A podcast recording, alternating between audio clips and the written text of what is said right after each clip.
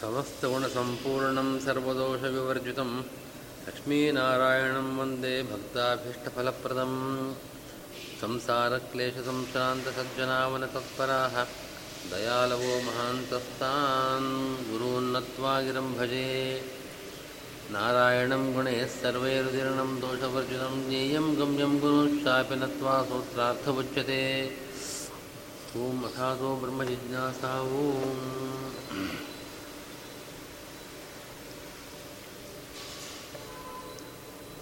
यस्मिन् द्यौः पृथिवी चान्तरिक्षम् ओतं मनः सह प्राणैश्च सर्वैः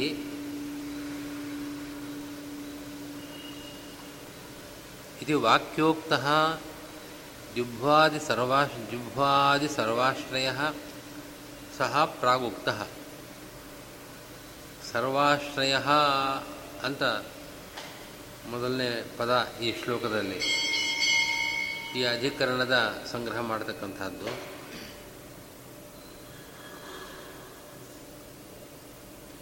ಸರ್ವಾಶ್ರಯ ಸಯೇವ ಸಯೇವ ಅಂತನೋ ಪದಗಳನ್ನು ಹಿಂದಿನಿಂದ ತಗೊಂಡಿದ್ದೇವೆ. ಅಷ್ಟು ಭಾಗಕ್ಕೆ ವ್ಯಾಖ್ಯಾನ ಮಾಡ್ತಾ ಇದ್ದಾರೆ. ಸರ್ವಾಶ್ರಯ ಅಂದರೆ ಇದೇ ಅಥರ್ವಣೋಪನಿಷತ್ತಿನಲ್ಲಿ, ಯಸ್ಮಿನ್ ದ್ಯೌಹು ಪೃಥಿವೀಚಾಂತರಿಕ್ಷಂ ಚಾಂತರಿಕ್ಷಂ ಗೋತಂ ಮನಃ ಸಹ ಪ್ರಾಣಿಶ್ಚ ಸರ್ವೈಹಿ ಎಂಬ ವಾಕ್ಯದಲ್ಲಿ ಹೇಳಿರತಕ್ಕಂಥ ಸರ್ವಾಶ್ರಯ. ಜುಭ್ವಾದಿ ಸರ್ವಾಶ್ರಯ ಜೂ ಭೂ ಅಂತರಿಕ್ಷ, ಮನಸ್ಸು, ಪ್ರಾಣ, ಇವೆಲ್ಲದಕ್ಕೂ ಆಶ್ರಯನಾದವನು ಅಂತ ಆ ವಾಕ್ಯ ಏನು ಹೇಳ್ತಾ ಇದೆ, ಆ ಸರ್ವಾಶ್ರಯ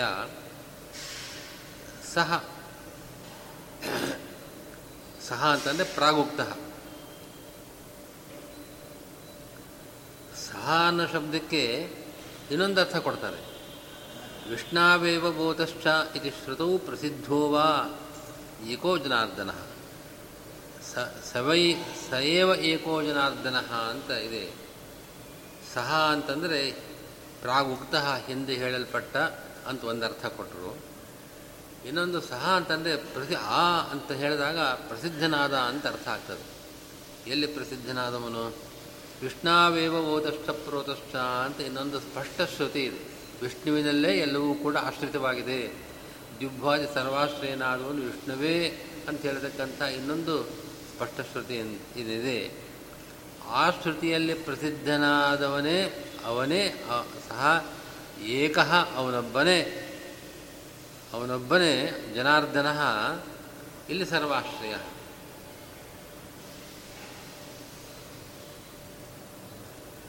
ತದನ್ಯತ್ರ ಚ ವಾಚಕೈ ಅನ್ನೋದಕ್ಕೆ ವ್ಯಾಖ್ಯಾನ ಮಾಡ್ತಾರೆ ತಸ್ಮಾತ್ ಯಸ್ಮಿನ್ ತಮೇವೈಕಂ ಇತ್ಯಾದಿಭಿ ತದನ್ಯತ್ರ ಚ ವಾಚಕೈ ಶ್ರುತ್ಯಾದಿನ ಅನ್ಯವಾಚಕತೆಯಾಪಿ ಪ್ರತೀತೈ ಸರ್ವೈ ಏಕೋ ಜನಾರ್ದನ ಏವ ಮುಖ್ಯತೋ ವಾಚ್ಯ ನ ಪ್ರಕೃತ್ಯಾದಿ ಅನೇಕ ಇಲ್ಲಿ ಸಯೇವ ಏಕೋಜ ಸರ್ವಾಶ್ರಯ ಸಯೇವ ಏಕೋ ಜನಾರ್ದನ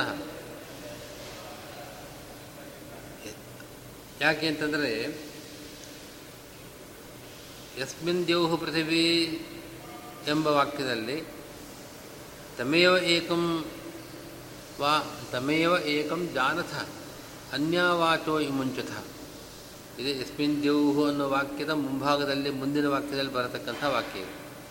ಯಸ್ಮಿನ್ ದ್ಯೌಹು ಪೃಥಿವೀಟಾಂತರಿಕ್ಷಂ ಓತಂ ಮನಃ ಸಹ ಪ್ರಾಣಿಶ್ಚ ಸರ್ವೈ ತಮೇವ ಏಕಂ ಜಾನಥ ಆತ್ಮಾನಂ ಅನ್ಯಾವಾಚೋ ವಿಮುಂಚತ. ಈ ದ್ಯೂ ಭೂ ಮೊದಲಾದ ಸರ್ವಕ್ಕೂ ಆಶ್ರಯನಾದ ಅವನನ್ನೇ ತಿಳಿಯತಕ್ಕದ್ದು, ವಿಚಾರ ಮಾಡತಕ್ಕದ್ದು. ಅನ್ಯಾವಾಚೋ ವಿಮುಂಚಿತ.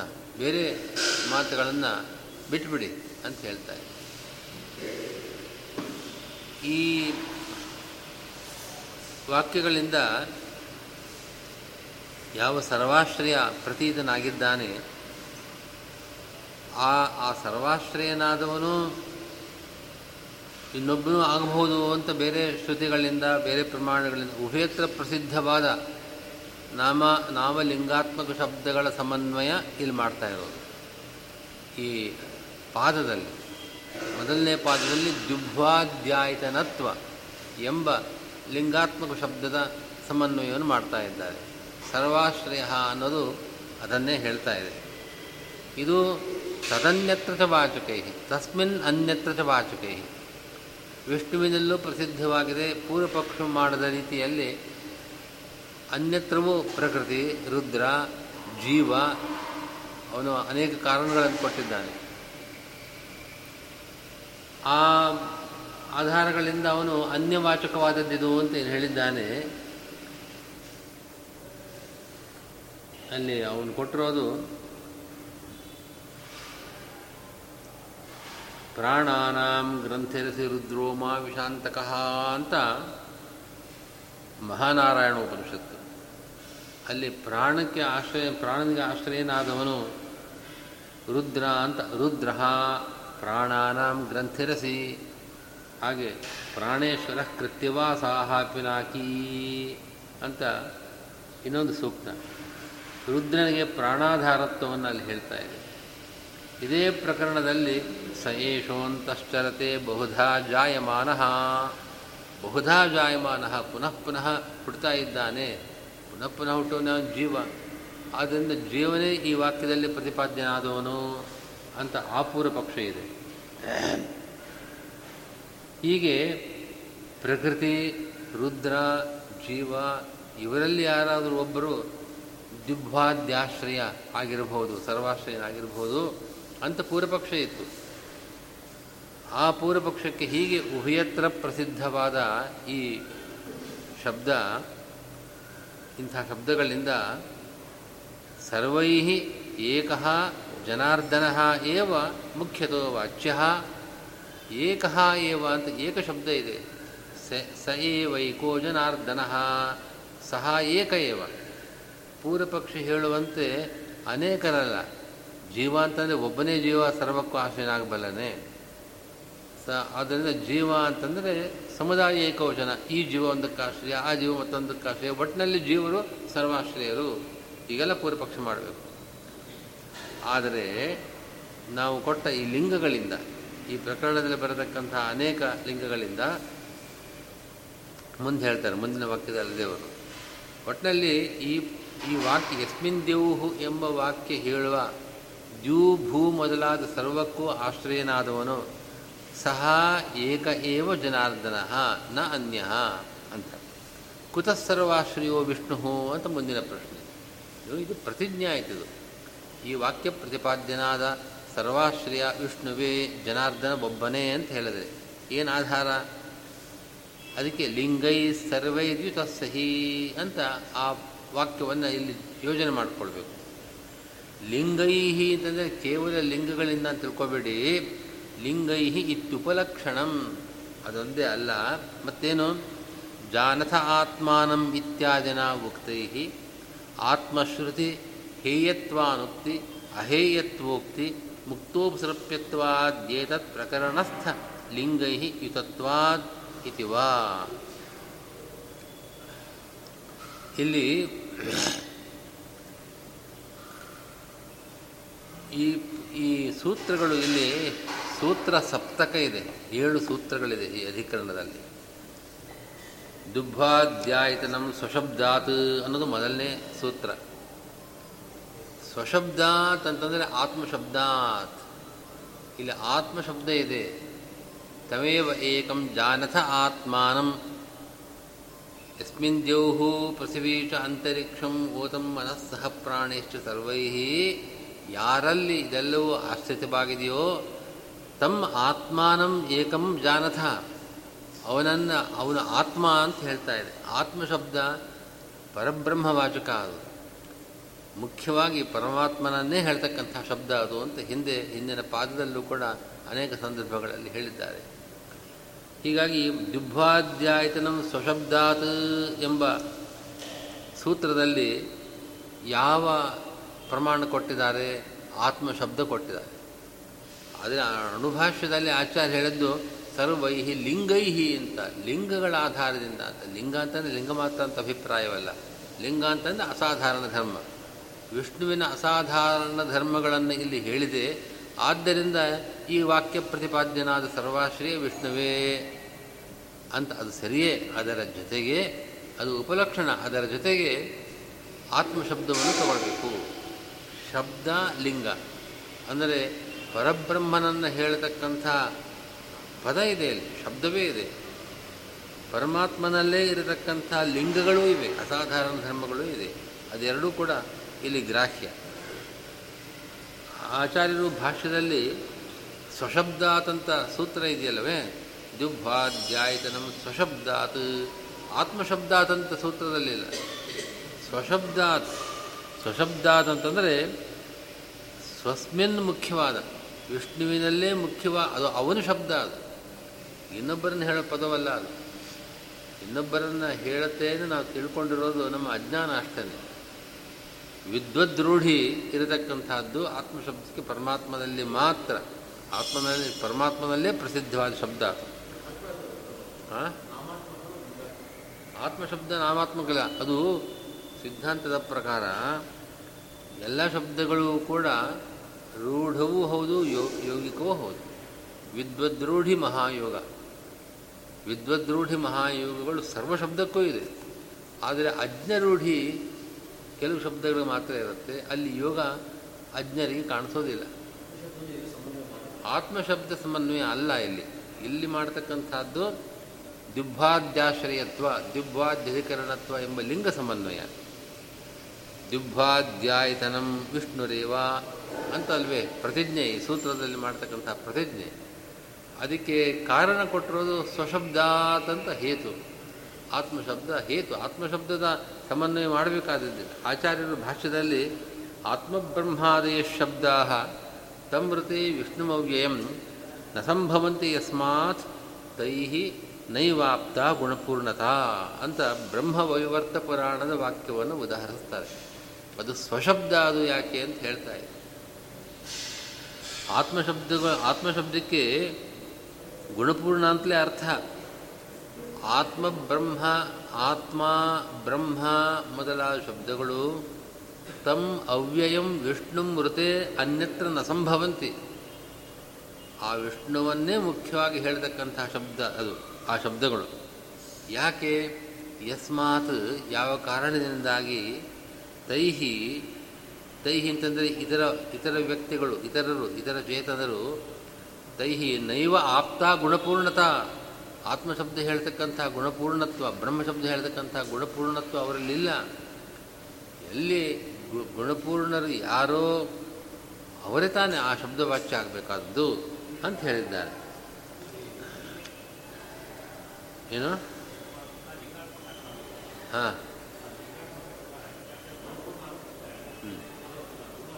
ಅದೇ ಯೋಗಿಕ ಅಂತ ಇಟ್ಕೊಂಡಾಗ, ಆದರೆ ಆ ಶಬ್ದ ಪ್ರಾಧಾನ್ಯನ ನಾಮ ಅಂದರೆ ಧರ್ಮಿಯನ್ನು ಹೇಳ್ತಕ್ಕಂಥ ಹಾಂ ಪ್ರಧಾನ ನಾವು ದಿಬ್ಬಾಧ್ಯಾಯತನ ಅನ್ನೋ ಶಬ್ದ ಕೇಳಿದಾಗ ದಿಬ್ಬಾಧ್ಯಾಯತನತ್ವ ಎಂಬ ಧರ್ಮ ನಮಗೆ ಪ್ರಧಾನವಾಗಿ ಕಾಣಿಸ್ತಾ ಇದೆ.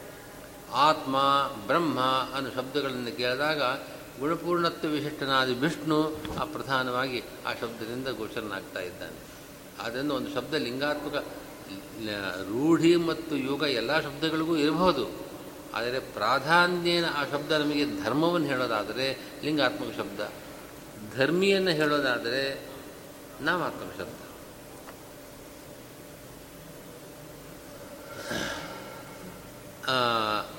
ಅನಂತರ ಎರಡನೇ ಸೂತ್ರದಲ್ಲಿ ಓಂ ಮುಕ್ತೋಪಸರ್ಪವ್ಯುಪದೇಶಾತ್, ಓಂ ಇದು ಈ ಅಧಿಕರಣದ ಎರಡನೇ ಸೂತ್ರ.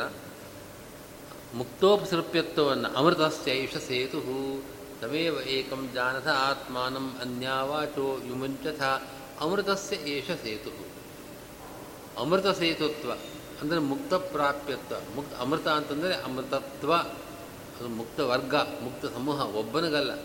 ಮುಕ್ತರಾದ ಎಲ್ಲ ಜೀವರಿಗೂ ಕೂಡ ಅವನು ಸೇತುವಾಗಿದ್ದಾನೆ, ಆಶ್ರಯನಾಗಿದ್ದಾನೆ, ಅವರಿಂದ ಪ್ರಾಪ್ಯನಾಗಿದ್ದಾನೆ. ಅಮೃತಶೇಷ ಸೇತು ಎಂಬ ಆ ಮುಂದಿನ ವಾಕ್ಯದಲ್ಲಿ ಮುಕ್ತ ಪ್ರಾಪ್ಯತ್ವ ಎಂಬ ಧರ್ಮವನ್ನು ಹೇಳಿದೆ, ಅದು ಪ್ರಕೃತಿ, ರುದ್ರ ಅಥವಾ ಜೀವ ಇವರಿಗೆ ಸರ್ವಥಾ ಇಲ್ಲ. ಆದ್ದರಿಂದ ದಿವ್ವಾಧ್ಯಾಯತನ ದಿವ್ವಾದ್ಯಾಶ್ರಯ ವಿಷ್ಣುರೇವ ಅಂತ ಸೂತ್ರಕ್ಕರ್ಥ ಅದನ್ನೇ ತತ್ವಮಂಜರಿಯಲ್ಲಿ ಹೇಳ್ತಾರೆ. ಜಾನಥ ಆತ್ಮಾನಂ ಇತ್ಯಾದಿನ ಉಕ್ತೈ ಆತ್ಮಶ್ರುತಿ. ಇವಾಗ ಒಂದಾಯಿತು ಸುಶಬ್ದ. ಆನಂತರ ಕೊನೆಗೆ ಬರುತ್ತದು. ಮುಕ್ತೋಪಸೃಪ್ಯತ್ವಾದಿ ಹೇಯತ್ವ ಅನುಕ್ತಿ, ಅಹೇಯತ್ವೋಕ್ತಿ. ಮುಕ್ತೋಪಸೃಪ್ಯತ್ವಾದಿ ಅಂತ. ಮುಕ್ತೋಪಸೃಪ್ಯತ್ವ ಅನ್ನೋದು ಈ ವಾಕ್ಯದಲ್ಲಿ ಸ್ವಲ್ಪ ಮುಂದೆ ಬಂದಿದೆ. ಆದರೆ ಸೂತ್ರದ ಪ್ರಕಾರ ಮೊದಲೇ ಇದೆ. ಎರಡನೇ ಸೂತ್ರದಲ್ಲಿದೆ. ಮುಕ್ತೋಪಸೃಪ್ತ ವ್ಯವದೇಶಾತ್ ಮುಕ್ತೋಪಸೃಪ್ಯತ್ವ ಅಂತ ಅನ್ನೋದು ಯಾರಿಗೆ? ಸೇತು ಸೇತು ಅಂತಂದರೆ ಮುಖ್ಯಾಶ್ರಯ ಅಂತ ಅರ್ಥ. ಆಚಾರ್ಯರು ಭಾಷ್ಯದಲ್ಲಿ ಅನೇಕ ಪ್ರಮಾಣಗಳನ್ನು ಕೊಡ್ತಾರೆ. ಬ್ರಹ್ಮವಿದಾಪ್ನೋತಿ ಪರಂ ಅಂತ ತೈತಿರಿಯ ಶ್ರುತಿ. ಬ್ರಹ್ಮವಿತ್ ಬ್ರಹ್ಮಜ್ಞಾನಿಯಾದವನು ಪರಂ ಬ್ರಹ್ಮ ಆಪ್ನೋತಿ ಪರಬ್ರಹ್ಮನ ಪ್ರಾಪ್ತಿಯನ್ನು ಪಡಿತಾನೆ ಮುಕ್ತಿ, ಮುಕ್ತ ಪ್ರಾಪ್ಯತ್ವವನ್ನು ಅಲ್ಲಿ ಹೇಳ್ತಾ ಇದೆ. ನಾರಾಯಣಂ ಮಹಾಜ್ಞೇಯಂ ವಿಶ್ವಾತ್ಮಾನಂ ಪರಾಯಣಂ. ಅಲ್ಲಿ ಪರಾಯಣ ಅಂತನ ಶಬ್ದ ಇದೆಯಲ್ಲ? ಪರಾಯಣ ಅಂತನ ಶಬ್ದಕ್ಕೆ ಮುಕ್ತಾನಾಂ ಆಶ್ರಯ ಪರಾ ಮುಕ್ತಾನಾಂ ಆಶ್ರಯಂ ಅಂತ ಅರ್ಥ. ಮುಕ್ತಾನಾಂ ಪರಮಾಗತಿ ಅಂತ ವಿಷ್ಣು ಸಹಸ್ರನಾಮವನ್ನು ಆಚಾರ್ಯರು ಭಾಷ್ಯದಲ್ಲಿ ಕೊಡ್ತಾರೆ. ಏದಮಾನಂದಮಯಮ ಆತ್ಮಾನಮುಪಸಂಕ್ರಾಮತಿ ಅಂತ ತೈತ್ರಿಯ ವಾಕ್ಯ ತೈತ್ರೋಪನಿಷತ್ನಲ್ಲಿ ಬರತಕ್ಕಂಥದ್ದು. ಬೇಕಾದಷ್ಟು ವಾಕ್ಯಗಳು.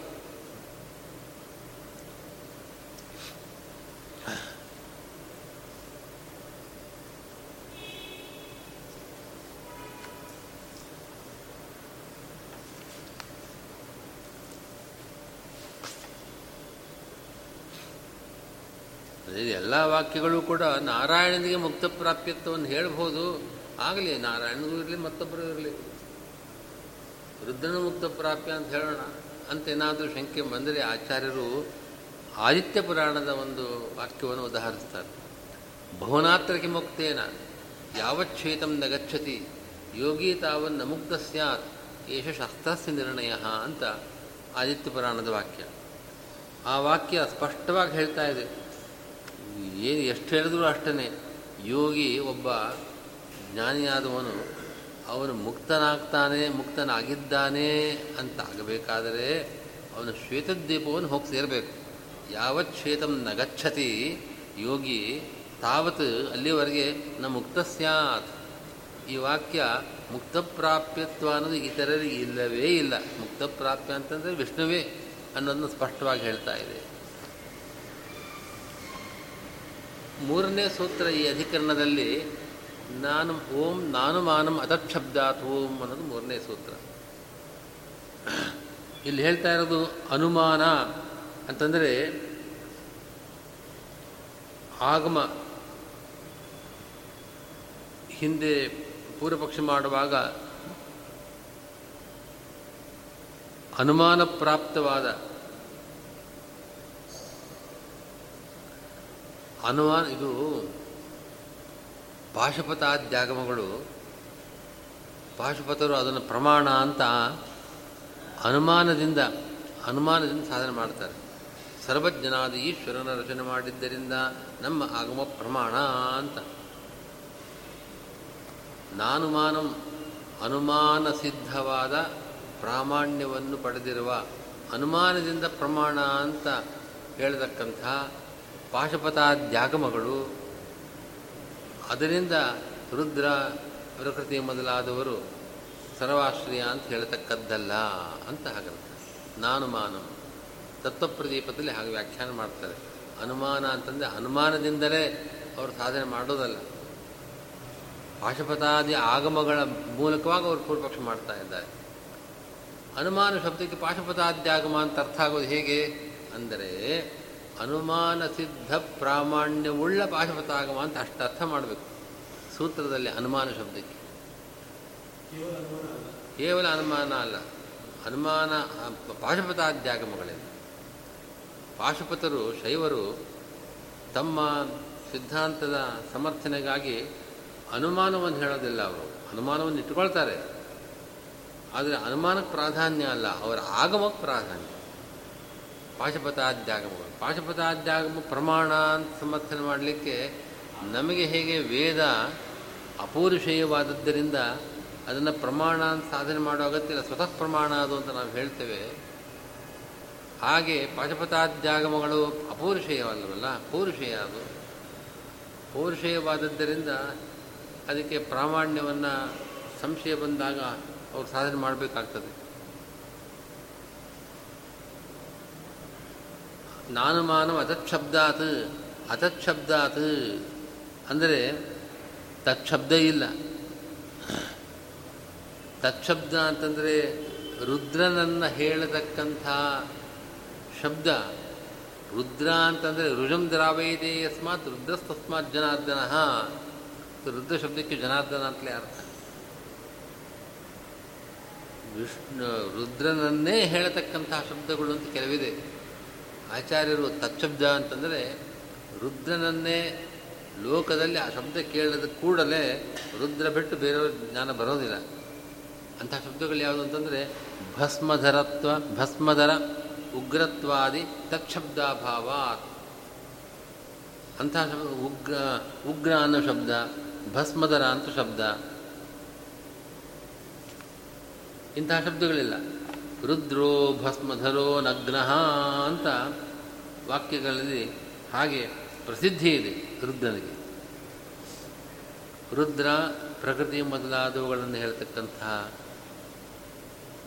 ಶಬ್ದಗಳೇ ಇಲ್ಲ ಈ ಅಥರ್ವಣೋಪನಿಷತ್ತಿನಲ್ಲಿ. ಆದ್ದರಿಂದ ಪೂರ್ವ ಶಬ್ದ ರುದ್ರ ಪ್ರಕೃತ್ಯಾದಿಗಳು ಸರ್ವಾಶ್ರಯ ಅಂತ ಇಲ್ಲಿ ಹೇಳಲಿಲ್ಲ. ಯಾಕೆಂತಂದರೆ ಭಸ್ಮಧರ ಉಗ್ರ ಮೊದಲಾದ ರುದ್ರನನ್ನೇ ಹೇಳತಕ್ಕಂಥ ಶಬ್ದಗಳು ಅಂತ ಏನು ಲೋಕದಲ್ಲಿ ಮಹಾಪ್ರಸಿದ್ಧಿ ಇದೆ ಅಂತ ಶಬ್ದಗಳೇನು ಕಾಣಿಸ್ತಾ ಇಲ್ಲ ಇಲ್ಲಿ. ಇನ್ನು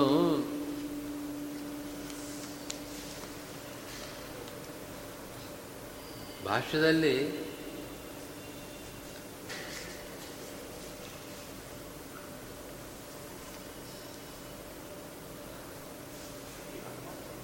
ಹಾಂ.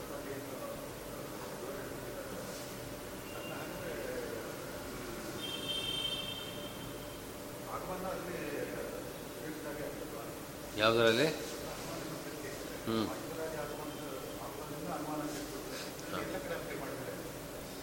ಅನುಮಾನ ಶಬ್ದಕ್ಕೆ ಮುಖ್ಯವಾದ ಅರ್ಥ ಅನುಮಾನ ಪ್ರಮಾಣ ಅಂತಲೇ ಅರ್ಥ. ಇಲ್ಲಿ ನಾವು ಆ ರೀತಿ ಅರ್ಥ ಮಾಡಬೇಕು ಅಂತ. ಇಲ್ಲ ಆ ರೀತಿ ಅರ್ಥ ಮಾಡಬೇಕು. ಲಕ್ಷಣೀಯ ಅರ್ಥ ಮಾಡಬೇಕು. ರುದ್ರಾದಿ ಶಬ್ದಗಳೇ ಸಾಕು ನಮಗೆ. ಅದೇ ರುದ್ರವಾಚಕ ಅಂತ ಹೇಳಿದಾಗ ಉತ್ತರ ಕೊಟ್ಟಿದ್ದಾರೆ, ಭಾಷ್ಯದಲ್ಲಿ ಉತ್ತರ ಕೊಟ್ಟಿದ್ದಾರೆ. ಭಾಷ್ಯದಲ್ಲಿ ಬ್ರಹ್ಮಾಂಡೇಶ ಅಂತ ಬ್ರಹ್ಮಾಂಡ ಪುರಾಣದ ವಾಕ್ಯಗಳನ್ನು ಉದಾಹರಿಸ್ತಾರೆ. ರುಜಂ ದ್ರಾವಯತೆ ಯಸ್ಮಾತ್ ರುದ್ರಸ್ತಸ್ಮಾತ್ ಜನಾರ್ದನ. ರುಜಂ ದ್ರಾವಯತೆ, ರೋಗ. ರೋಗ ಅಂತಂದರೆ ಈ ಸಣ್ಣ ಪುಟ್ಟ ಜ್ವರ, ನೆಗಡಿ ಅಂಥ ರೋಗ ಅಲ್ಲ. ಜನನ ಮರಣ ರೂಪವಾದ ರೋಗ. ಇದನ್ನು ದ್ರಾವಯತೆ ಪರಿಹಾರ ಮಾಡತಕ್ಕವನು. ಜನಾರ್ದನ ಅಂತ ಅವನಿಗೆ ಹೆಸರು. ಆದ್ದರಿಂದ ರುಜಂ ದ್ರಾವಯತೆ ಯಸ್ಮಾತ್ ರುದ್ರಸ್ತಸ್ಮಾತ್ ಜನಾರ್ದನ.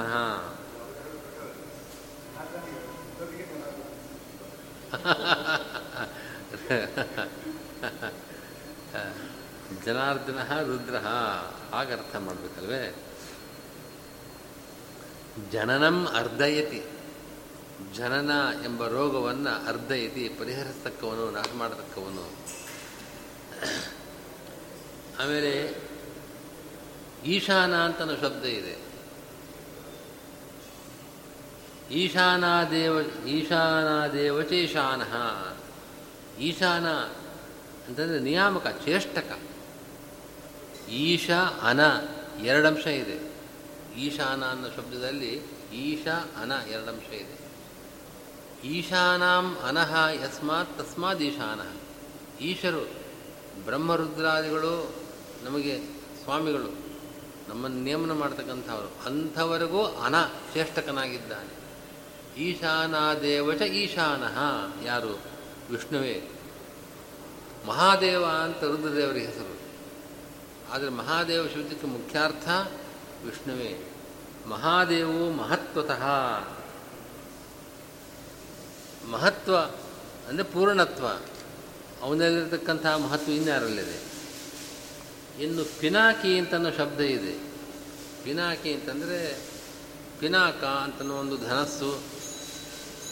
ರುದ್ರನ ಧನಸ್ಸು. ಅದು ಅದನ್ನು ಹಿಡಿದವನು ಪಿನಾಕಿಯೇ, ರುದ್ರನೇ ಅಂತ ಹೇಳ್ತಾರೆ. ಆದರೆ ಬ್ರಹ್ಮಾಂಡ ಪುರಾಣ ಹೇಳ, ಹೇಳ್ತಾ ಇದೆ ಪಿಬಂತಿಯೇ ನರಾನಾಕಂ ಮುಕ್ತಾ ಸಂಸಾರ ಸಾಗರಾತ್. ತದಾಧಾರೋ ಯಥೋ ವಿಷ್ಣು ಪಿನಾಕೀತಿ ತತಸ್ಮೃತಃ. ಪಿನಾಕ ಅಂತಂದರೆ ಮುಕ್ತರು. ಪಿನಾಕ ಪಿ ನಾಕ ಅಂತ ಎರಡು ಅಂಶ ಇದೆ ಅಲ್ಲಿ. ನಾಕ ಅಂತಂದರೆ ಸುಖ? ಅಲ್ಲಿ ನಾ, ಅಕ ಎರಡು ನಾಕ ಆಗತ್ತೆ. ಅಕ, ಕ ಅಂದರೆ ಸುಖ. ಕ ಅಂದರೆ ಸುಖ. ಕಂ, ಬ್ರಹ್ಮ ಖಂ ಬ್ರಹ್ಮ. ಕ ಅಂತಂದರೆ ಸುಖಪೂರ್ಣ ಅಂತ ಅರ್ಥ. ಕ ಅಂದರೆ ಸುಖ. ಅಖ ಅಕ ಅಂತಂದರೆ ತದ್ವಿರುದ್ಧವಾದ ದುಃಖ. ನಾಕ ಅಂತಂದರೆ ದುಃಖವಿಲ್ಲದೆ ಇರತಕ್ಕಂಥ ದುಃಖದ ಸಂಪರ್ಕವೇ ಇಲ್ಲ. ಅದು ಡಬಲ್ ನೆಗೇಷನ್ನ ಅಕ ನ, ಆ, ಕ ಮೂರಿದೆ ಇಲ್ಲ. ಆದ್ದರಿಂದ ನಾಕ ಶಬ್ದಕ್ಕೆ ಮೋಕ್ಷ ಸುಖ ಅಂತಲೇ ಅರ್ಥ. ಯಾಕೆಂತಂದ್ರೆ ಈ ಸ್ವರ್ಗದಲ್ಲಿ ಕ ಇದೆ ಜೊತೆ ಸ್ವಲ್ಪ ದುಃಖವೂ ಇರುತ್ತೆ. ದುಃಖದ ಸಂಪರ್ಕವೇ ಇಲ್ಲದೆ ಇರತಕ್ಕಂಥ ಸುಖ ಅಂತಂದರೆ ಅದು ಸುಖ, ಮೋಕ್ಷ ಸುಖ. ಪಿ ಅಂದರೆ ಪಿಬಂತಿ. ನಾಕಂ ಏ ತೇ ನಾಕಾಹ. ಯಾರು ಆ ಮೋಕ್ಷ ಸುಖವನ್ನು ಅನುಭವ ಮಾಡ್ತಾರೋ ಮುಕ್ತರು ಅಂತ ಅರ್ಥ. ಪಿಬಂತಿಯೇ ನರಾಹ ನಾಕಂ. ನಾಕವನ್ನು, ಮೋಕ್ಷ ಸುಖವನ್ನು ಯಾರು ಅನುಭವ ಮಾಡ್ತಾ ಇದ್ದಾರೋ ಅವರು ಪಿನಾಕರು. ಪಿಬಂತಿಯೇ ನರ ನರ ನಾಕಂ. ಮುಕ್ತಾ ಸಂಸಾರ ಸಾಗರ. ಸಂಸಾರ ಸಾಗರಾದ ಮುಕ್ತ ಸಂತಹ ಯಾರು ಮೋಕ್ಷ ಸುಖಂ ಅನುಭವಂತಿ ಪಿಬಂತಿ ತೇ ನಾಕಾಹ ತದಾಧಾರೋ ಇತೋ ವಿಷ್ಣು ಪಿನಾಕಿ. ಪಿನಾಕರಿಗೆ ಪಿನಾಕರಿಗೆ ಆಧಾರ. ಆದ್ದರಿಂದ ಅವನು ಪಿನಾಕಿ ಅಂತ ವಿಷ್ಣುವೇ ಪಿನಾಕಿ. ಶಿವ ಸುಖಾತ್ಮಕತ್ವೇನ ಶಿವ. ಶಿವ ಶಬ್ದಕ್ಕೆ ಸುಖ ಸುಖ ಸ್ವರೂಪ ಅಂತಲೇ ಅರ್ಥ ಶರ್ವ ಶರ್ವ ಅಂತ ರುದ್ರ ಅಂತ ಪ್ರಸಿದ್ಧಿ ಇದೆ ಶರ್ವ ಶಬ್ದಕ್ಕೆ ಅರ್ಥ ಆದರೆ ಶಂರೋಧನಾಥ್ ಹರಿಹಿ ಅಲ್ಲಿ ಶಂರೋಧನಾಥ್ ಶ ಅಂತಂದರೆ ಸುಖ ಸುಖವನ್ನು ಅವನು ರೋಧನ ಮಾಡ್ತಾ ಇದ್ದಾನೆ, ತಡಿತಾ ಇದ್ದಾನೆ, ನಮ್ಮ ಅನುಭವಕ್ಕೆ ಬರದೇ ಇದ್ದಂತೆ ಮಾಡ್ತಾ ಇದ್ದಾನೆ. ಎಲ್ಲ ಈಗ ತಾನೇ ಹೇಳಿದ್ರಲ್ಲ, ಮೋಕ್ಷ ಸುಖವನ್ನು ಕೊಡತಕ್ಕವನು ಅಂತ, ಇವಾಗ ಕೊಡೋದಿಲ್ಲ ಅಂತ ಅಂತಿರಲ್ಲ ಅಂತಂದರೆ, ಸಂಸಾರ ಕಾಲದಲ್ಲಿ ನಮ್ಮ ಸ್ವರೂಪ ಸುಖ ಅನುಭವಕ್ಕೆ ಬರದೇ ಇದ್ದಂತೆ ಮಾಡ್ತಾ ಇದ್ದಾನೆ. ಅಲ್ವೇ? ಆದ್ದರಿಂದ ಮುಕ್ತಿ ಪರ್ಯಂತಂ, ಅಲ್ಲ ನಮ್ಮದೇ ನಮ್ಮ ಸ್ವರೂಪ ನಮ್ಮ ಜೊತೆಗೇ ಇದೆ. ಆದರೆ ಅದು ನಮ್ಮ ಅನುಭವಕ್ಕೆ ಬರೋದಿಲ್ಲ. ಯಾಕೆ ಬರೋದಿಲ್ಲ? ಅಂತ ಅವನೇ ಕಾರಣ. ಹೀಗೆ ಮುಕ್ತಿಪರ್ಯಂತಂ ಸ್ವರೂಪಭೂತಮಿ ಸುಖಂ ರುದ್ಧ್ವ ರೋಧನ ಮಾಡಿ, ಅದಕ್ಕೆ ನಿರೋಧವನ್ನು ಮಾಡಿ, ವರ್ತನಾತ್ ಒಂದರ್ಥ.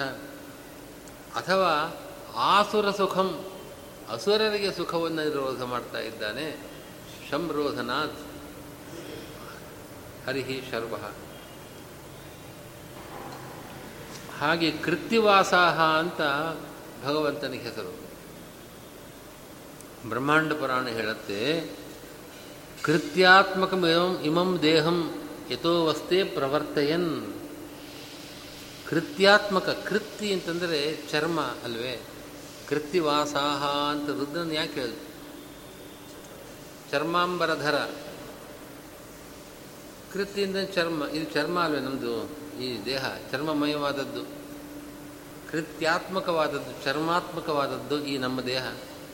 ಕೃತ್ಯಾತ್ಮಕಂ ಇಮಂ ದೇಹಂ, ಈ ದೇಹವನ್ನು ಯಥೋ ವಸ್ತೆ ಇಲ್ಲಿ ಅವನು ವಾಸ ಮಾಡ್ತಾ ಇದ್ದಾನೆ. ಭಗವಂತ ಇಲ್ಲಿ ನಿಂತಿದ್ದಾನೆ. ದೇಹಂ ಪ್ರವರ್ತಯನ್. ಪ್ರವರ್ತಯನ್, ಇದನ್ನು ಸೃಷ್ಟಿ ಮಾಡ್ತಾನೆ. ಇದಕ್ಕೆ ನಿಯಮನ ಮಾಡ್ತಾ ಇದ್ದಾನೆ.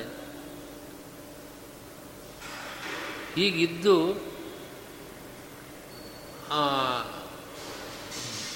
ವಸ್ತೆ ಹೊಸ ಆಚ್ಛಾದ ದೇಹದಲ್ಲಿದ್ದಾನೆ, ಇಲ್ಲಿರತಕ್ಕಂಥ ಜೀವನಿಗೂ ಒಂದು ಆಚ್ಛಾದನೆ ಕೊಟ್ಟಿದ್ದಾನೆ, ಅಥವಾ ತನ್ನನ್ನೇ ತನ್ನನ್ನೇ ಆಚ್ಛಾದನೆ ಮಾಡಿದ್ದಾನೆ. ಜೀವನಿಗೆ ಈ ದೇಹದಲ್ಲಿರತಕ್ಕಂಥ ಪರಮಾತ್ಮನ ಜ್ಞಾನ ಆಗುವುದಿಲ್ವಲ್ಲ? ಹಾಂ. ಪರಮಾಚ್ಛಾದಿಕ, ಜೀವಾಚ್ಛಾದಿಕ ಅಂತ ಇದ್ದೇನೆ. ಅಥವಾ ತುಂಬ ಸರಳವಾಗಿ ಹೇಳೋದಾದರೆ, ಈ ದೇಹದಲ್ಲಿ ಇರತಕ್ಕವನು ವಸ್ತೆ, ವಸತಿ ಇತಿ ವಸ್ತೆ. ಕೃತ್ಯವಾಸಾಹ. ಕೃತ್ಯಾತ್ಮಕಂ ಇಮಂ ದೇಹಂ ಯಥೋ ವಸ್ತೆ ಪ್ರವರ್ತಯನ್. ಕೃತ್ಯವಾಸಾಹ ತಥೋ ದೇವ.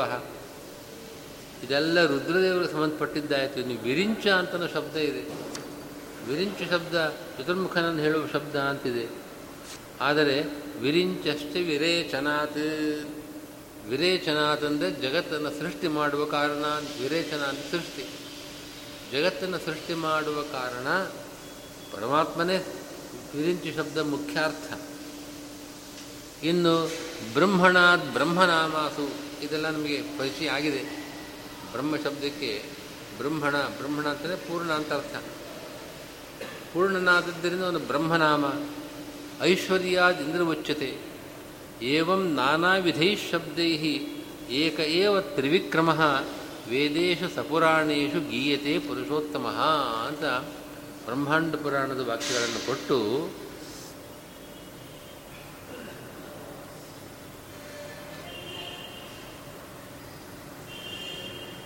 ಅಲ್ಲಿ ಭಾಷ್ಯ ಬ್ರಹ್ಮಾಂಡ ಪುರಾಣದಲ್ಲಿ ಏಕಏವ ಮಹಾವಿಷ್ಣು ಏವಂ ನಾನಾ ವಿಧೇ ಶಬ್ದೈ ಏಕಏವ ತ್ರಿವಿಕ್ರಮ. ಎಲ್ಲ ಹೋಗಿ ಇವರಿಗೆ ಬೇರೆ ತ್ರಿವಿಕ್ರಮ ಅನ್ನೋ ಪದ ಪ್ರಯೋಗ ಮಾಡ್ತಿದ್ದಾರೆ. ಏಕಏವ ತ್ರಿವಿಕ್ರಮ.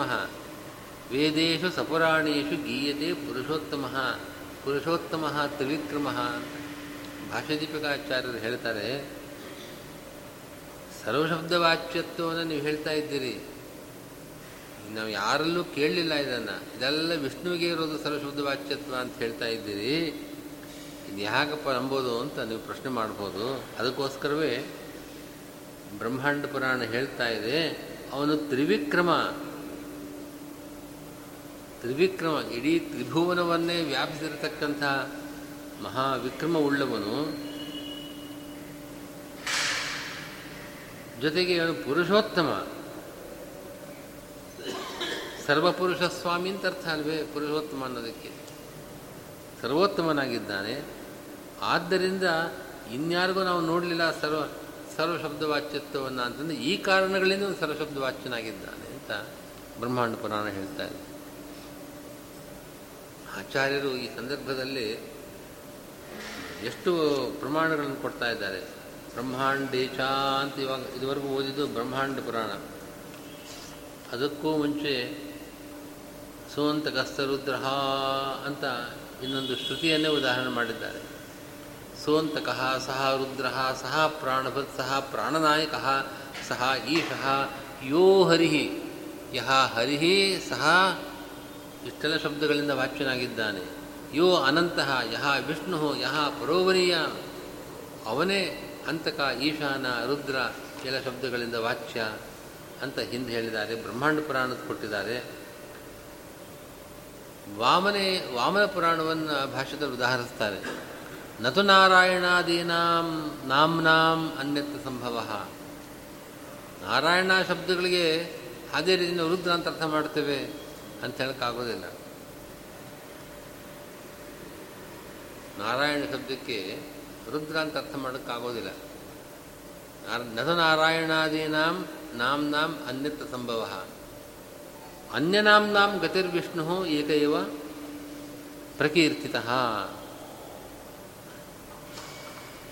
ಬೇರೆ ಶಬ್ದಗಳಿಗೆ ವಿಷ್ಣು ಅರ್ಥ ಹೊರತು ಬೇರೆಯವರು ಈ ಶಬ್ದಗಳಿಗೆ ಅರ್ಥ ಅಂತ ಹೇಳಕ್ಕೆ ಸಾಧ್ಯ ಸರ್ವಥಾ ಸಾಧ್ಯವಿಲ್ಲ. ಹ್ಞೂ ಹಾಂ, ಧರ್ಮಗಳೂ ಇಲ್ಲ, ಪ್ರಮಾಣಗಳಿಲ್ಲ. ಹ್ಞೂ ಸ್ಪಷ್ಟ ಪ್ರಮಾಣಗಳನ್ನು ಇಲ್ಲಿ ಉದಾಹರಿಸದಂತೆ ಅಂಥ ಪ್ರಮಾಣಗಳು ಅವನ ವಿಷಯದಲ್ಲಿ ಇಲ್ಲ.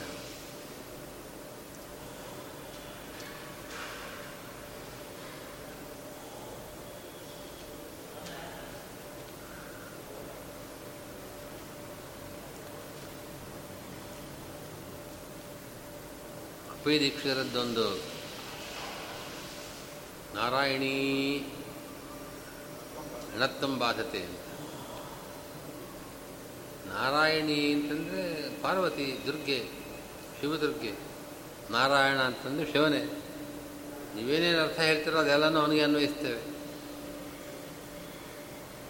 ಅರ ಅಂದರೆ ದೋಷ, ನಾರ ಅಂತಂದರೆ ಗುಣಗಳು, ಗುಣಗಳಿಗೆ ಆಶ್ರಯನಾದವನು ನಮ್ಮ ಶಿವ. ನಾರಾಹ ಮುಕ್ತಾಹ ಮುಕ್ತ ನಾಮಾಶ್ರಯ ಶಿವ ಎಲ್ಲ ಹೇಳ್ತೇವೆ ಅಂತಂದರೆ ನಾರಾಯಣಾಂ ಅಯನಃ ಅಯನ್ನ ಅಂತಿದೆ. ನಾರ ಶಬ್ದ ಸೇರೋಕ್ಕೆ ಮುಂಚೆ ಅಯನ್ನ, ತಾತ, ದಾದ, ನ ಅದು. ಅದು ಣ ಆಗಬೇಕಾದರೆ ವ್ಯಾಕರಣ ಸೂತ್ರ ಒಂದಿದೆ. ಒಂದೇ ಪದದಲ್ಲಿ ಏಕಪದ ಆಗಿರಬೇಕು. ಅಲ್ಲಿ ರೇ ರೇಫದ ಮುಂದೆ ನಕಾರ ಬಂದಾಗ ಅದಕ್ಕೆ ನತ್ತ ಬರುತ್ತೆ ಸಮಾಸ ಮಾಡಿದಾಗ ಒಂದೇ ಪದ ಅಂತ ಹೇಳ್ಬೋದು. ಆದರೆ ಸಂಜ್ಞಾಯಾಮ್ ಅಂತ ಒಂದು ಸಂಜ್ಞೆ ಆಗಿರಬೇಕದು. ನಾರಾಯಣ ಅಂತ ಶಿವನ ಹೆಸರಲ್ಲ. ನೀವು ಯೋಗವನ್ನು ತೋರಿಸ್ಬೋದು. ನಾರಾಯಣ ಶಬ್ದಕ್ಕೆ ಶಿವ ಅಂತ ರೂಢಿ ಇಲ್ಲ. ಆದ್ದರಿಂದ ನೀವು ನಾರಾಯಣ ನಾರಾಯಣ ಅಯನಃ ರುದ್ರ ಅಂತ ಅರ್ಥ ಮಾಡೋದಾದರೆ ನಾರಾಯಣ ಅಂತಲೇ ಹೇಳಬೇಕು, ನಾರಾಯಣ ಅಂತ ಹೇಳೋಕ್ಕಾಗೋದಿಲ್ಲ ಅಂತೆಲ್ಲ ಹೇಳಿದ್ದಿದೆ. ಹಾಂ. ಹಾಂ.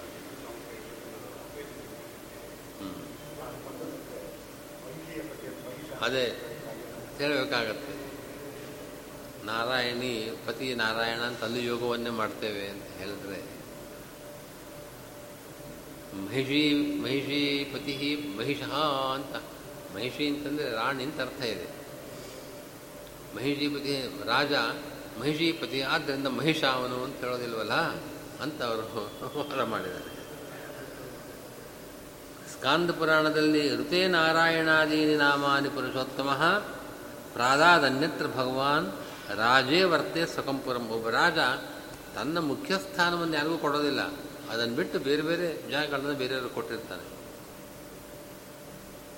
ಅದರಂತೆ ಭಗವಂತ ಕೆಲವು ಹೆಸರುಗಳನ್ನು ತಾನು ಮಾತ್ರ ಇಟ್ಕೊಂಡಿದ್ದಾನೆ ಋತೇ ನಾರಾಯಣಾದೀನಿ ನಾಮಾನಿ. ನಾರಾಯಣ, ವಿಷ್ಣು, ಕೃಷ್ಣ ಮೊದಲಾದ ನಾಮಗಳೇನಿವೆ? ಇವುಗಳನ್ನು ಬಿಟ್ಟು ಅನ್ಯ ಇದೆ ಶಿವ ವಿರಿಂಚ ಇಂಥ ಇಂಥ ಶಬ್ದಗಳನ್ನೆಲ್ಲ ಬೇರೆ ಕೊಟ್ಟಿದ್ದಾರೆ. ಹೀಗೆಲ್ಲ ಈ ಸೂತ್ರದ ಕೆಳಗಡೆಗೆ ಬಹಳ ಪ್ರಮಾಣಗಳನ್ನು ಕೊಡ್ತಾರೆ ಭಾಷ್ಯದಲ್ಲಿ. ಬ್ರಾಹ್ಮ ಪುರಾಣದ ವಾಕ್ಯ ಇದೆ. ಚತುರ್ಮುಖ ಶತಾನಂದೋ ಬ್ರಹ್ಮಣ ಪದ್ಮಭೂರಿತಿ. ಬ್ರಹ್ಮದೇವರಿಗೆ ಚತುರ್ಮುಖ ಬ್ರಹ್ಮದೇವರಿಗೆ ಚತುರ್ಮುಖ ಶತಾನಂದ ಪದ್ಮಭೂಹು ಇದೆಲ್ಲ ಹೆಸರು ಕೊಟ್ಟಿದ್ದಾನೆ. ಉಗ್ರೋ ಭಸ್ಮಧರೋ ನಗ್ನಃ ಕಪಾಲಿ ಅಂತ ಶಿವನಿಗೆ ಕೊಟ್ಟಿದ್ದಾನೆ. ವಿಶೇಷನಾಮಾನಿ ದದವು ಸ್ವಕೀಯಾನ್ಯಪಿ ಕೇಶವ. ತನ್ನದೇ ಹೆಸರು. ಆದರೂ ನೀವು ಇಟ್ಕೊಳ್ಳಿ ಹೆಸರನ್ನು, ನಿಮಗೆ ಲೋಕದಲ್ಲಿ ಪ್ರಸಿದ್ಧಿ ಬರಲಿ, ಈ ಹೆಸರಿನಿಂದ ಅಂತ ಕೊಟ್ಟಿದ್ದಾನೆ ಅಂತ ಬ್ರಹ್ಮಪುರಾಣದಲ್ಲಿ ಹೇಳಿದೆ. ಇದಾದಮೇಲೆ ಮುಂದಿನ ಸೂತ್ರ ನಾಲ್ಕನೇ ಸೂತ್ರ ಈ ಅಧಿಕರಣದಲ್ಲಿ, ಓಂ ಪ್ರಾಣಭೃತ್ಯ ಓಂ ಅಂತ. ಪ್ರಾಣಭೃತ್ಯ ಅಂತಂದರೆ ಜೀವನು ಕೂಡ ಇಲ್ಲಿ ಪ್ರತಿಪಾದ್ಯನ ಅಲ್ಲ ಯಾಕೆ ಅಂತಂದರೆ ಹಿಂದೆ ಹೇಳಿದ ಹೇತುಗಳಿಂದಲೇ. ಸ್ವಶಬ್ದಾತ್ ಅತಚ್ಛಬ್ದಾತ್ ಮುಕ್ತೋಪಸತ್ವ ವ್ಯಪದೇಶಾತ್ ಇದೆಲ್ಲ ಹೇತುಗಳನ್ನು ಕೊಟ್ಟವಲ್ಲ, ಇದೇ ಕಾರಣಗಳಿಂದ ಬಹುಧಾ ಜಾಯಮಾನ ಅಂತಿದ್ದ ಮಾತ್ರದಿಂದ ಅವನನ್ನು ಜೀವನ ಅಂತ ಹೇಳಬೇಡಿ. ಪ್ರಾಣಭರ್ತಂತ ಜೀವನ ಕೂಡ ಇಲ್ಲಿ ದಿಬ್ಬಾದ್ಯಾಶ್ರಯ ಅಂತ ಅಲ್ಲ. ಆತ್ಮಶಬ್ದ, ಮುಕ್ತೋಪಸರ್ಪ್ಯತ್ವ ಅತಚ್ಛಬ್ದ ಇದೆಲ್ಲ ಹೇತುಗಳಿಂದ ಅಂತ ಅರ್ಥ. ಇದ ಅಜಾಯಮಾನೋ ಬಹುಧಾ ವಿಜಾಯತೆ ಅಂದರೆ ಅವನೇ, ಅವನು ಯಾವ ವಿಕಾರವೂ ಇಲ್ಲ, ಅಜಾಯಮಾನ, ಅವನಿಗೆ ವಿಕಾರ ಯಾವುದೂ ಇಲ್ಲ. ಆದರೆ ರಾಮಕೃಷ್ಣಾದಿ ನಾನಾ ಅವತಾರಗಳನ್ನು, ರೂಪಗಳನ್ನು ಸ್ವೀಕಾರ ಮಾಡ್ತಾನೆ ಅನ್ನೋ ಕಾರಣದಿಂದ ಅವನು ಜಾಯಮಾನ ಅಂತ ಹೇಳ್ತಾ ಇರೋದು ಆದ್ದರಿಂದ ಜೀವಪ್ರಾಪಕವಾದ ಪೂರ್ವಪಕ್ಷಕ್ಕೂ ಉತ್ತರ ಕೊಟ್ಟಿದ್ದಾನೆ ಅನಂತರ ಸೂತ್ರ ಓಂ ಭೇದವ್ಯಪದೇಶಾತ್, ಓಂ ಅಂತ. ಜುಷ್ಟಂ ಯದಾ ಪಶ್ಯತ್ಯನ್ಯಮೀಶಂ, ಅಸ್ಯ ಮಹಿಮಾನಂ ಇತಿ ಶೋಕಹಾ ಅಂತ. ಇದೇ ಆಥರ್ವಣದಲ್ಲಿ ಬಂದಿರತಕ್ಕಂಥ ವಾಕ್ಯ. ಅನ್ಯಮೀಶಂ ಯದಾ ಪಶ್ಯತಿ. ಅನ್ಯಮೀಶಂ ಯದಾ ಪಶ್ಯತಿ. ಅನ್ಯ ಇವನಿಗಿಂತ ತನಗಿಂತ ಭಿನ್ನನಾದ ಈಶನನ್ನು ಯಾವಾಗ ನೋಡ್ತಾನೋ ಅಂತ ವಾಕ್ಯ ಇದೆ. ಆವಾಗ ವೀತ ಶೋಕನಾಗ್ತಾನೆ ಅಂದರೆ ಅನ್ಯ ಅಂತನೋ ಪದ ಇದೆಯಲ್ಲ, ಜೀವ ಭಿನ್ನನಾದ ಪರಮಾತ್ಮನನ್ನು ಈ ಜೀವ ಯಾವಾಗ ನೋಡ್ತಾನೋ ಅಂತನ್ನೋ ಮಾತಿನಿಂದ ಜೀವ ಮತ್ತು ಆ ದ್ಯುಬ್ಬಾದ್ಯಾಶ್ರೀನಿಗೆ ಭೇದವನ್ನು ಹೇಳ್ತಾ ಇದೆ. ದ್ಯುಬ್ಬಾದ್ಯಾಶ್ರೀಯಲ್ಲಿ ಜೀವ ಆಗೋಕ್ಕೆ ಸಾಧ್ಯವಿಲ್ಲ ಅಂತ ಆ ಅಭಿಪ್ರಾಯ. ಓಂ ಪ್ರಕರಣಾತ್ ಅಂತ ಮುಂದಿನ ಸೂತ್ರ. ಈ ಅಥರ್ವೋಪ, ಅಥರ್ವಣೋಪನಿಷತ್ತು ಪ್ರಾರಂಭ ಆಗೋದೇ ಹೀಗೆ. ದ್ವೇ ವಿದ್ಯೆ ವೇದಿತವ್ಯೇ ಪರಾಚೇವಾ ಪರಾಚ, ಅಥ ಪರ ಯಯಾ ತತ್ ಅಕ್ಷರಂ ಅಧಿಗಮ್ಯತೆ. ಪರವಿದ್ಯೆ ಅಂತಂದರೆ ಯಾರ ಯಾವ ವಿದ್ಯೆಯಿಂದ ಭಗವಂತನ ಪ್ರಾಪ್ತಿಯಾಗತ್ತೋ ಅದು ಪರಿವಿದ್ಯೆ. ಹೀಗೆ ಭಗವಂತನನ್ನು ವಿಷ್ಣುವನ, ವಿಷ್ಣುವನ್ನು ಅಕ್ಷರನಾಮಕನಾದ ಆ ವಿಷ್ಣುವನ್ನು ಹೇಳೋದಕ್ಕೋಸ್ಕರವೇ ಉಪನಿಷತ್ತು ಹೊರಟಿದೆ. ಪ್ರಾರಂಭದಲ್ಲಿ ಅದೇ ವಾಕ್ಯ ಇದೆ. ಈ ಮಧ್ಯದಲ್ಲಿ ಬೇರೆಯವರೆಲ್ಲ ಹೇಗೆ ಸೇರಿಕೊಳ್ತಾರೆ. ಆದ್ದರಿಂದ ದಿವ್ಯಾದ್ಯಾಶ್ರಯ ವಿಷ್ಣುದೇವ. ಆ ಪ್ರಕರಣವೇ ವಿಷ್ಣು ಪ್ರಕರಣ. ಓಂ ಸ್ಥಿತಿದನಾಭ್ಯಾಂಚ ಅಂತ ಕೊನೆಯ ಸೂತ್ರ ಈ ಅಧಿಕರಣದ್ದು. ದ್ವಾಸಪೂರ್ಣ ಸಯುಜಾಸಖಾಯ ಸಮಾನಂ ವೃಕ್ಷಂ ಪರಿಷಸ್ವಜಾತೆ ತಯೋರನ್ಯ ಪಿಪ್ಪುರಂ ಸ್ವಾದ್ವತ್ತಿ ಅನಷ್ಟನ್ನನ್ಯ ಅಭಿಷಾಕಶೀತಿ ಅಂತ ಇಲ್ಲಿ ಈಶ ಜೀವರಿಗೆ ಸ್ಥಿತ್ಯದನೋಕ್ತೇ ಸ್ಥಿತಿಯನ್ನು. ಇಲ್ಲಿ ಸ್ಥಿತಿ ಇದೆ. ಇಬ್ಬರಿಗೂ ಸ್ಥಿತಿ ಇದೆ.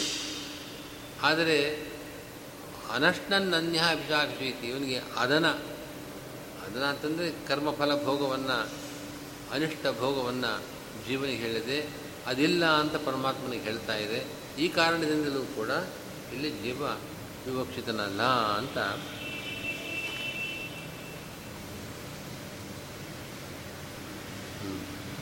ಇಷ್ಟು ಹೇತುಗಳು ಬಂದಿದೆ.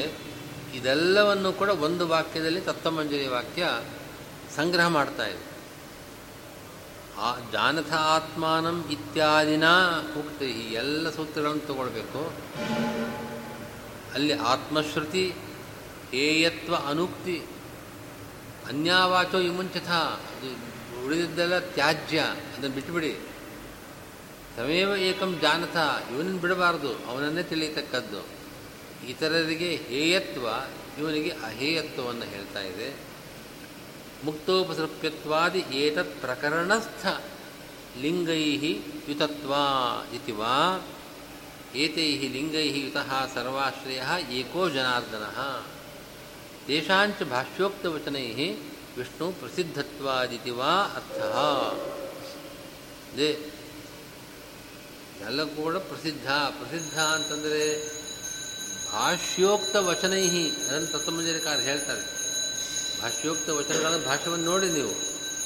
ಇಷ್ಟೆಲ್ಲ ಬ್ರಹ್ಮಪುರಾಣ, ಬ್ರಹ್ಮಾಂಡ ಪುರಾಣ, ಆದಿತ್ಯ ಪುರಾಣ ಹೀಗೆ ಅನೇಕ ಪ್ರಮಾಣಗಳನ್ನು ಕೊಟ್ಟು ಹೇಳಿದ್ದಾರೆ, ಶ್ರುತಿ ಸ್ಮೃತಿಗಳನ್ನು. ಎಲ್ಲ ಪ್ರಮಾಣಗಳಿಂದ ಇಲ್ಲಿ ಇಂಥ ಲಿಂಗಗಳು, ಶ್ರುತಿಗಳು ಎಲ್ಲವೂ ಕೂಡ ವಿಷ್ಣುವಿಗೆ ಸಂಬಂಧಪಟ್ಟದ್ದು. ಏವಂ ಅಗ್ರೇಪಿ ಯೋಜನಾದ್ವಯಂ ಬೋಧ್ಯಂ. ಅಂದರೆ ಸೇವೆ ಏಕೋ ಜನಾರ್ದನ ಅಂತ ಅನ್ನೋದಕ್ಕೆ ಅವನೇ ವಾಚ್ಯ. ಯಾಕೆಂದರೆ ಅವನಲ್ಲೇ ಇರತಕ್ಕಂಥದ್ದು.